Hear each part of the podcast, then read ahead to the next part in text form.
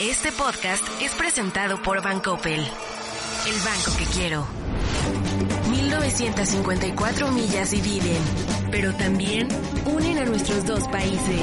Bienvenidos a Proyecto 1954, un podcast para hablar sobre la relación México-Estados Unidos.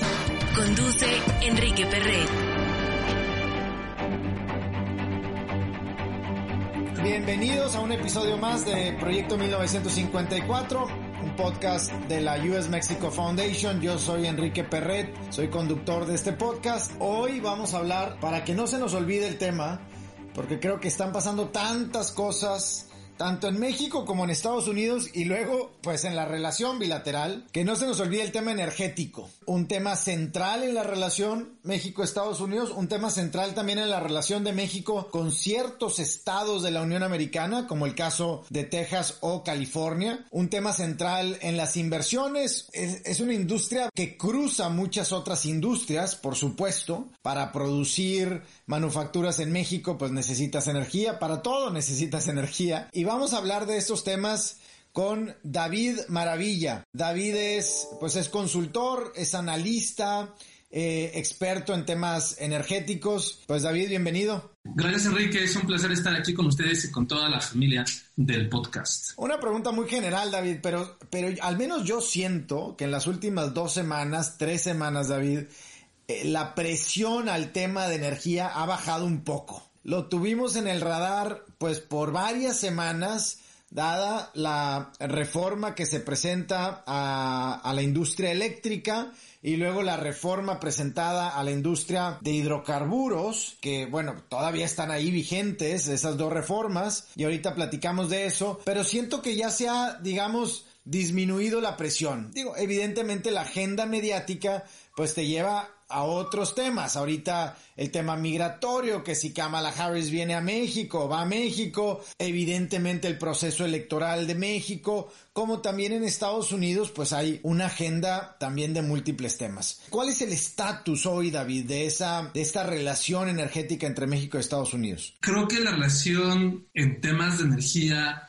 es un tema de conflicto o muy caliente últimamente entre Estados Unidos y México. Sin duda, la administración del presidente López Obrador, con su viraje hacia un nacionalismo energético, ha llevado diferentes cambios en la legislación y eso ha presionado muchísimo a los inversionistas. Y sí hay un incremento en la desconfianza, desafortunadamente, de muchos inversionistas norteamericanos sobre su capacidad para poder llevar a cabo los proyectos que tienen, las inversiones que tienen en México, tanto en electricidad como en hidrocarburos, petróleo y gas. Es importante recordar, yo trabajo con muchos inversionistas eh, que están operando en el país, son inversionistas extranjeros, muchos de ellos norteamericanos, y en general lo que ven es, es, es, cierta preocupación con los cambios de las reglas de juego. Y si lo dividimos un poquito en electricidad y en el sector de hidrocarburos, creo que una cosa que podemos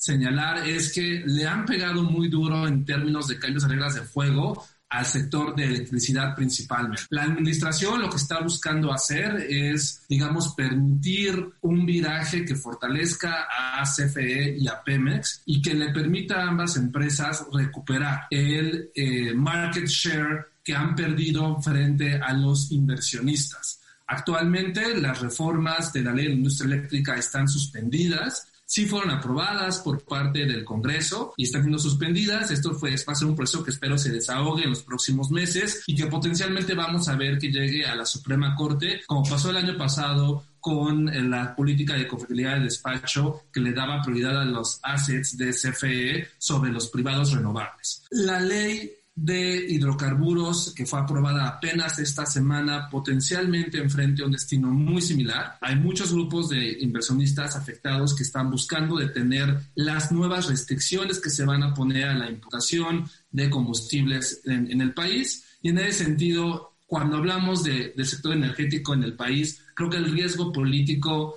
de inversionistas en electricidad y en downstream, en la venta de combustibles, es mayor que el que enfrentan empresas que se dedican, por ejemplo, a la exploración y producción de petróleo en hidrocarburos, en el llamado upstream. Y eso es, digamos, por la política actual de esta administración. David, dime una cosa, sí no hubiera habido estos cambios, digamos, echemos atrás los últimos tres o cuatro meses, la reforma en la industria eléctrica, la reforma a la industria de hidrocarburos, ¿cuál sería el escenario para los inversionistas? Es decir, los inversionistas veían en México un gran potencial y me refiero más a los inversionistas americanos. Veían en México un país con posibilidades de autosuficiencia tanto de oil and gas como eléctrica, veían una relación entre las empresas de Estados Unidos y mexicanas mucho más estrechas, más cooperación. O sea, ¿cuál era el escenario, digamos, el más positivo entre los inversionistas o las empresas eh, productoras de energía? Si no hubiéramos tenido estos cambios de legislación, creo que la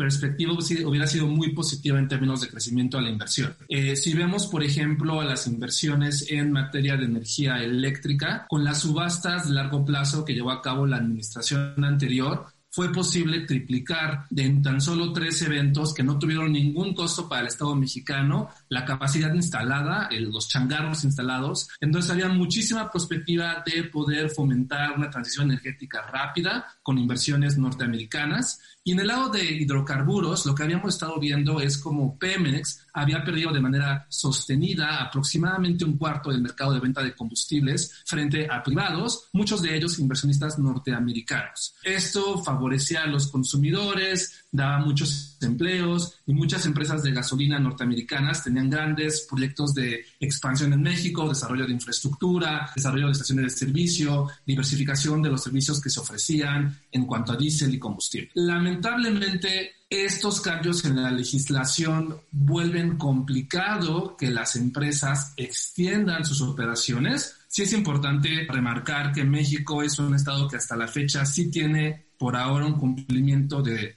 de las leyes de Estado de Derecho. Ha habido una judicialización importante eh, de, algunos casos, de algunas inversiones que están en vilo, pero por ahora los cambios en la legislación energética en favor de la agenda de AMLO sí han sido detenidos de manera efectiva o cuestionados al menos por parte de la rama judicial. Y es una tendencia que yo sí quiero resaltar, porque cuando yo hablo con inversionistas que van entrando al país o que son extranjeros, tienen mucha preocupación mucha ansiedad de que sí pueden o no terminar sus, con sus contratos y sus proyectos en tiempo y forma, ¿no? Y sí es importante resaltar que pese a la agenda del Ejecutivo Federal, que es un viraje de fortalecer a Pemex o a CFE, en el país todavía hay un Estado de Derecho importante y una independencia entre las ramas judicial y, ejecutiva, eh, sí, ejecutiva que permiten el desarrollo de proyectos energéticos. Hay varios ángulos, ¿no? Cuando lo ves una persona de a pie, como decimos, una persona eh, común y corriente en una ciudad promedio en, en México, cuando analiza el tema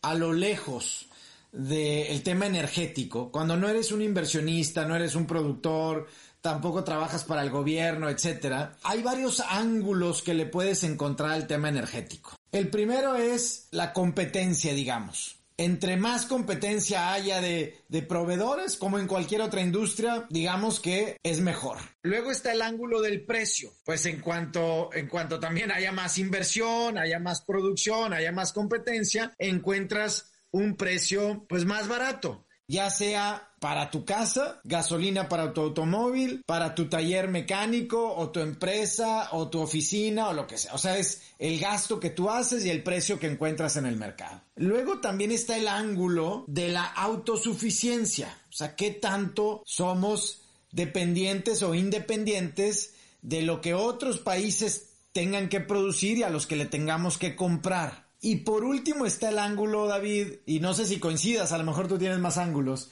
el, ángulo de la seguridad nacional, que se convierte en un ángulo mucho más político, más complejo de entender, digamos, para el ciudadano común y corriente. Ahora, todos los países tienen estos ángulos y digamos que mezclan su política energética con estos ángulos. Estados Unidos también tiene el ángulo de la seguridad nacional, ¿no? Este, ahora he visto a los a congresistas americanos, tejanos, diciendo aquí hay inversión china en este parques eólicos y no quisiéramos que hubiera inversión china en parques eólicos porque no queremos depender de eso. Bueno, es una visión, pero ¿cómo le das ese peso, David, a estos ángulos, al precio, a la competencia, a la competitividad, a la autosuficiencia y a la seguridad nacional, como para hacer un balance y una, y una correcta evaluación de qué política necesitamos. Al final las políticas públicas, las decisiones gubernamentales son ejercicios técnicos y debajo tienen una escala de valores. Me gustó mucho hablaras de competitividad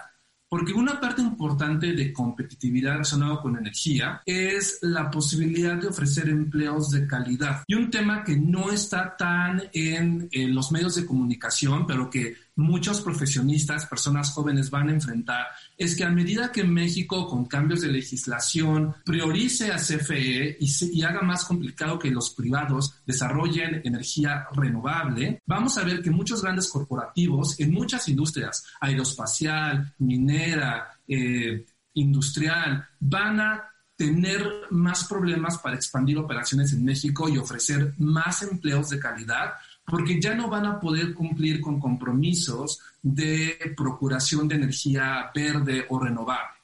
Como tú sabrás, muchas empresas internacionales ahora tienen compromisos de utilizar X cantidades o energía eléctrica de fuentes renovables y en la medida en que México no pueda ofertar esta generación porque CFE tiene muchos problemas para crear energía renovable, no van a poder crear nuevas plantas. Y esos son empleos que se pierden y que le pegan directamente a, a todas las clases medias, medias bajas, altas en este país, en muchas regiones de, de, nuestro país. Se ha presentado un poco como que cuidar los intereses de Pemex y cuidar los intereses de CFE es cuidar los intereses de los consumidores eh, en términos de precios, particularmente de los consumidores más pobres. Y a mí siempre me gusta comentar con, con las personas que les cuento, hablo sobre estos temas. Los intereses de CFE los intereses de Pemex como empresas privadas, aunque tengan un carácter, como empresas aunque tengan un carácter público, no necesariamente son los mismos intereses de los consumidores, particularmente de los consumidores en, los segmentos más bajos. Ambas empresas son muy buenas haciendo ciertas cosas, pero si las pones a hacer todas las diferentes actividades en la cadena de valor de energía, por diferentes deficiencias, terminan subiendo el costo. Les conviene operar, a CFE le conviene operar eh, sus, sus, plantas, aunque sean caras y contaminantes, y operar a lo más posible, más dinero que producen para la empresa, pero eso no significa que lo que se ofrece al consumidor es energía limpia o barata. Eh, Pemex tiene una situación similar con, con la parte de combustibles. Le conviene vender muchos combustibles sin importar que su generación trae mucho azufre y contamina bastante. Entonces también hay un tema ahí de afectación ambiental que nos pega a los mexicanos y que nos cuesta vidas y que nos cuesta nuestra salud que tenemos que resaltar. Eh, energía es importante no solo por energía en sí, sino porque ofrece empleos y también garantiza un tema de derecho al medio ambiente sano y combate al cambio climático. No hay que perderlo de vista. Proyecto 1954, el podcast con Enrique Perret. Me diste dos ángulos adicionales que me, gustan mucho, el tema de generación de empleo y medio ambiente. Y en el tema, voy primero al tema de empleos. Hubo algunos, digo, digamos, al menos un periodo corto, pero fueron tres o cuatro años a partir de la reforma energética de la administración Peña Nieto, en la que se empiezan a dar ciertas subastas, ciertas rondas. Durante esa, durante ese periodo, David, Em, ¿Crees que, eh, vaya, este periodo como ejemplo, se, expandió esta base del empleo en, en, la industria? Eh, ¿Se cuenta en México con el talento y las capacidades en la industria como para, como para el futuro? Tuvimos que, tuvimos que recibir know-how del exterior, es decir, las empresas que llegaban a invertir traían consigo a los ingenieros, etcétera. ¿Cómo, funcionó esa parte del, del talento y, de, de la, del know-how? Es una muy buena pregunta y efectivamente cuando se hace la reforma energética en el 2012-2013 y después se hacen las leyes secundarias eh, subsecuentes y comienza a haber más inversiones por parte de los privados, sí se crearon candados para asegurar que la derrama económica beneficiara a los mexicanos, ¿no? Y en particular cuando vemos los contratos petroleros, vemos que hay regulaciones que están supervisadas por la Secretaría de Economía, que son regulaciones sobre el contenido mínimo local, que significa una porción, un, porcentaje establecido de los contratistas, de los diferentes eh, productos que tengas que consumir, tienen que venir de territorio mexicano. Efectivamente, en ese momento se reconoció que, pues, teniendo a Pemex y a CFE como las grandes empresas, los grandes monopolios, durante mucho tiempo no se generaron suficientes capacidades locales y que se necesitaba un esfuerzo para desarrollar cadenas de valor, es decir, pequeñas pymes, mi pymes, empresas medianas que proveyeran diferentes cosas. Ese es un programa, Enrique, que tenía cierto empuje y que desafortunadamente se ha ido arrumbando en esta administración a medida que ya no se han abierto o se suspendieron las rondas petroleras y ya no hay nuevas oportunidades de inversión por ahora en la parte de producción y extracción de petróleo. Sí se, otorgaron diferentes subsidios, se hizo un mapeo inicial de las empresas y se fue capacitación, no es tiempo, no tenemos información suficiente para saber el impacto real de estos programas. Se cancelaron o disminuyeron antes de los 10 años, pero se estaba haciendo un esfuerzo importante para generar los empleos en la parte de hidrocarburos. Una cosa que creo que es una gran oportunidad para esta administración es si se llegan a reactivar las eh, subastas de energía eléctrica, que son estas eh, procesos de licitación cuando te permiten a las empresas privadas hacer ofertas para construir plantas en dos, tres años y gana quien, en oferte la mejor, el mejor precio, creo que sí se podría poner ahí un candado de contenido mínimo local en el sector eléctrico. Porque como están actualmente no tienen este tipo de regulaciones y así podrías garantizar que realmente se aprovechara talento mexicano y hubiera MIPINES mexicanas en este sector. Eh, pero sí, desafortunadamente eso ahora está un poco detenido Sí ha habido trabajo, hay muchas empresas en el país y se ha contratado muchos profesionistas, pero debería haber un fortalecimiento de este tipo de programas de contenido, mínimo local. Déjame ahora voy a, tu, al otro ángulo que tú mencionaste, que es el medio ambiente, ¿no? Y creo que no nos queda duda de que la política en Estados Unidos tiene un eje central de medio ambiente, ¿no? Cambio climático en todos los aspectos, transversal, no solamente en el tema energético, sino en muchos otros aspectos de la vida diaria de los Estados Unidos. Eh, pero evidentemente es algo muy importante para el presidente Biden y para la vicepresidenta Kamala Harris. Eh, le están imprimiendo ese sello. Yo siempre digo que creo que si, si algo Joe Biden quiere eh, que ser recordado, hay muchas cosas, pero una de ellas es el cambio climático. Es, es la, la, fuerza que le está metiendo el regresar al Acuerdo de París, el convocar a todos sus pares, el hacer compromisos eh, desde los Estados Unidos, el impulsar una agenda verde, eh, eh, coches eléctricos, etcétera, etcétera, etcétera. ¿Cómo nos puede afectar eso en la relación, David? Entendiendo que, digamos, no, no quiero ser crítico de la administración, pero digamos que sí hay un desfase. O sea, mientras la administración Biden va hacia este camino, la administración de López Obrador va hacia otro camino, por ese entendimiento de los ángulos y por esa, digamos, esa necesidad.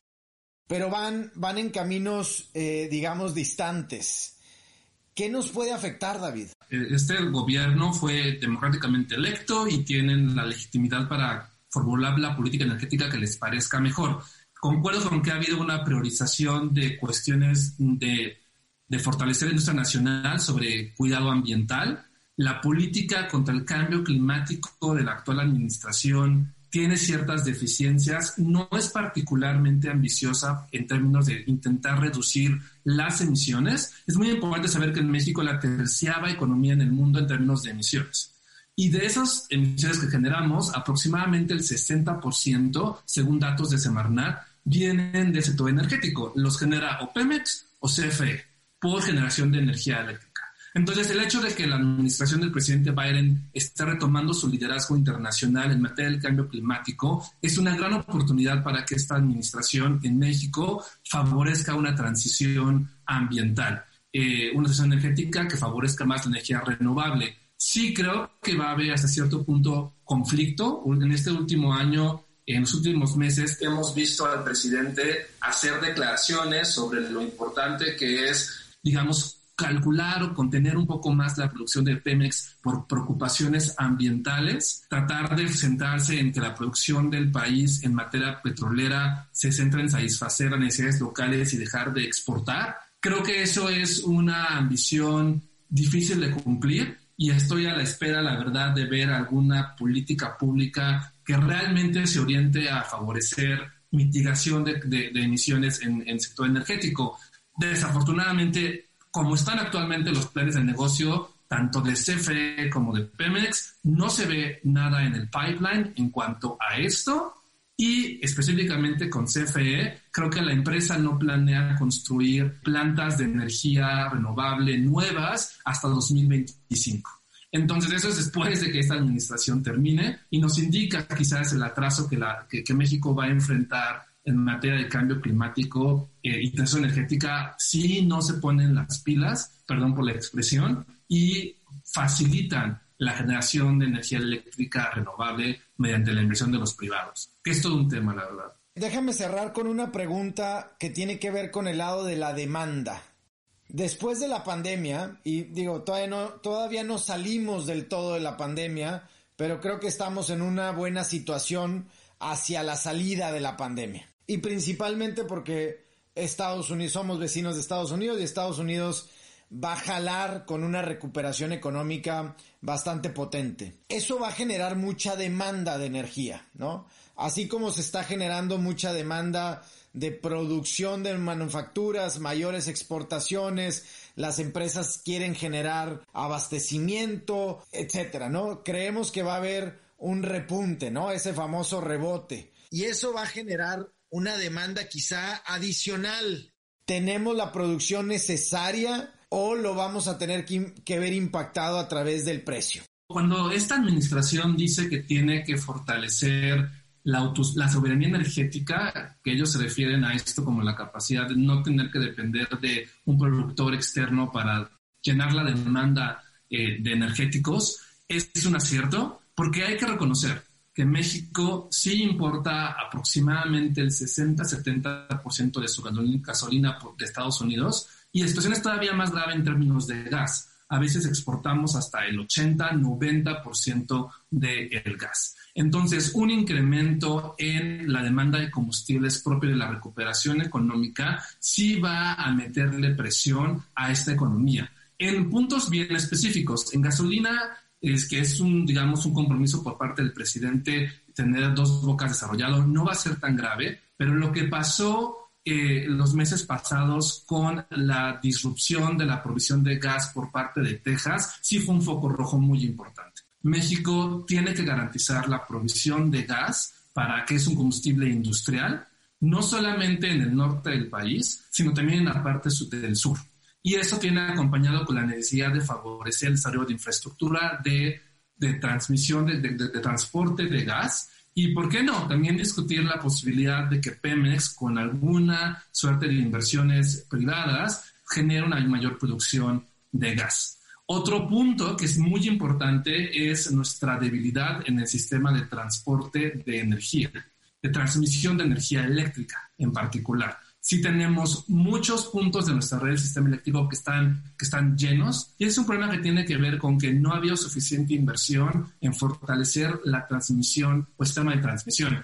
Una área de oportunidad importante es que esta administración ha presentado el fortalecimiento de la línea de transmisión como subsidios a los privados, cuando en realidad es una inversión en vez de un, de un gasto que permitiría que muchos más generadores se conectaran a la red permitieras el transporte de los electrones y garantizaras que no vamos a tener blackouts ni ningún tipo de apagón que son muy nefastos o son muy terribles para las actividades industriales. El, el Foro Económico Mundial, como tú sabes, tiene este índice de competitividad mundial todos los años. Y, básicamente la metodología que utiliza el Foro Económico Mundial de Davos es enviar una encuesta a, muchos expertos preguntándoles sobre diferentes pilares de, la competitividad de los países. Uno de esos pilares es la energía. Y básicamente te pone a comparar, tú como experto que recibes la encuesta, te pone a comparar contra otros países. Y eso quisiera hacer yo hoy contigo en el tema de energía. Me gustaría que me dijeras del 1 al 10, ¿cómo está México comparado contra otros países similares en el mundo? Pero también me gustaría que me dijeras en dónde debería de estar o en dónde podría estar. Entonces me vas a decir dos números. Uno, el número del 1 al 10 que tú consideras hoy estamos y el número del 1 al 10 en, que, en donde deberíamos estar. Voy a hacerlo pensando en otros países de la región latinoamericana. Creo que actualmente en materia de petróleo y gas, México, por los cambios que ha realizado para revertir la reforma energética sin pasar una reforma constitucional, estos cambios de legislación, está en un nivel, está quizás en el número, le doy un 6 de 10. Y deberíamos fácilmente estar en un 9. Fácilmente. Y lo digo porque estos índices que evaluaban el sector energético ponían a México en el ámbito global como uno de los 15 países donde era más prometedor invertir en energía por las reformas en la industria eléctrica, por la posibilidad de alianzas con Pemex en petróleo y gas, por gasolina. Y desafortunadamente nosotros salimos de ese ranking el año pasado, cuando tenemos países como Chile, eh, Colombia, Brasil, que están llevándose toda la inversión extranjera internacional, mucha norteamericana, en sus campos de petróleo, en sus plantas de, sol, de energía solar, en sus gasoductos para aprovechar el shale. Entonces estamos en un 6, no nos pongo en un 5 porque creo que tenemos una industria todavía bullante. Hay muchas cosas que hacer con Pemex, para Pemex. Siempre le recalco a los inversionistas que, eh, digamos, si hay riesgo político, si hay riesgo regulatorio, pero aún tenemos un Estado de Derecho en el país y vale la pena seguir operando aquí. Pero México podría estar entre los primeros países de la región en temas de inversión energética y lamentablemente ya no estamos ahí. Entonces tenemos mucho potencial que aprovechar y eh, es un tema que no quiero quitarle de renglón, va a poder mejorar en, los próximos años eh, con, con, expertos y con alianzas público-privadas este, que tengan cambio climático, transición energética y seguridad energética. Te agradezco muchísimo tu análisis, la experiencia y bueno, la, la profundidad del tema. Muchísimas gracias, David. Muchas gracias a ti, Enrique. Un abrazo. En la relación quizá más compleja entre dos países, encontraremos temas de talento, comercio, seguridad, finanzas, energía, frontera, migración. Esto es Proyecto 1954, el podcast. Este podcast fue presentado por Bancoppel, el banco que quiero.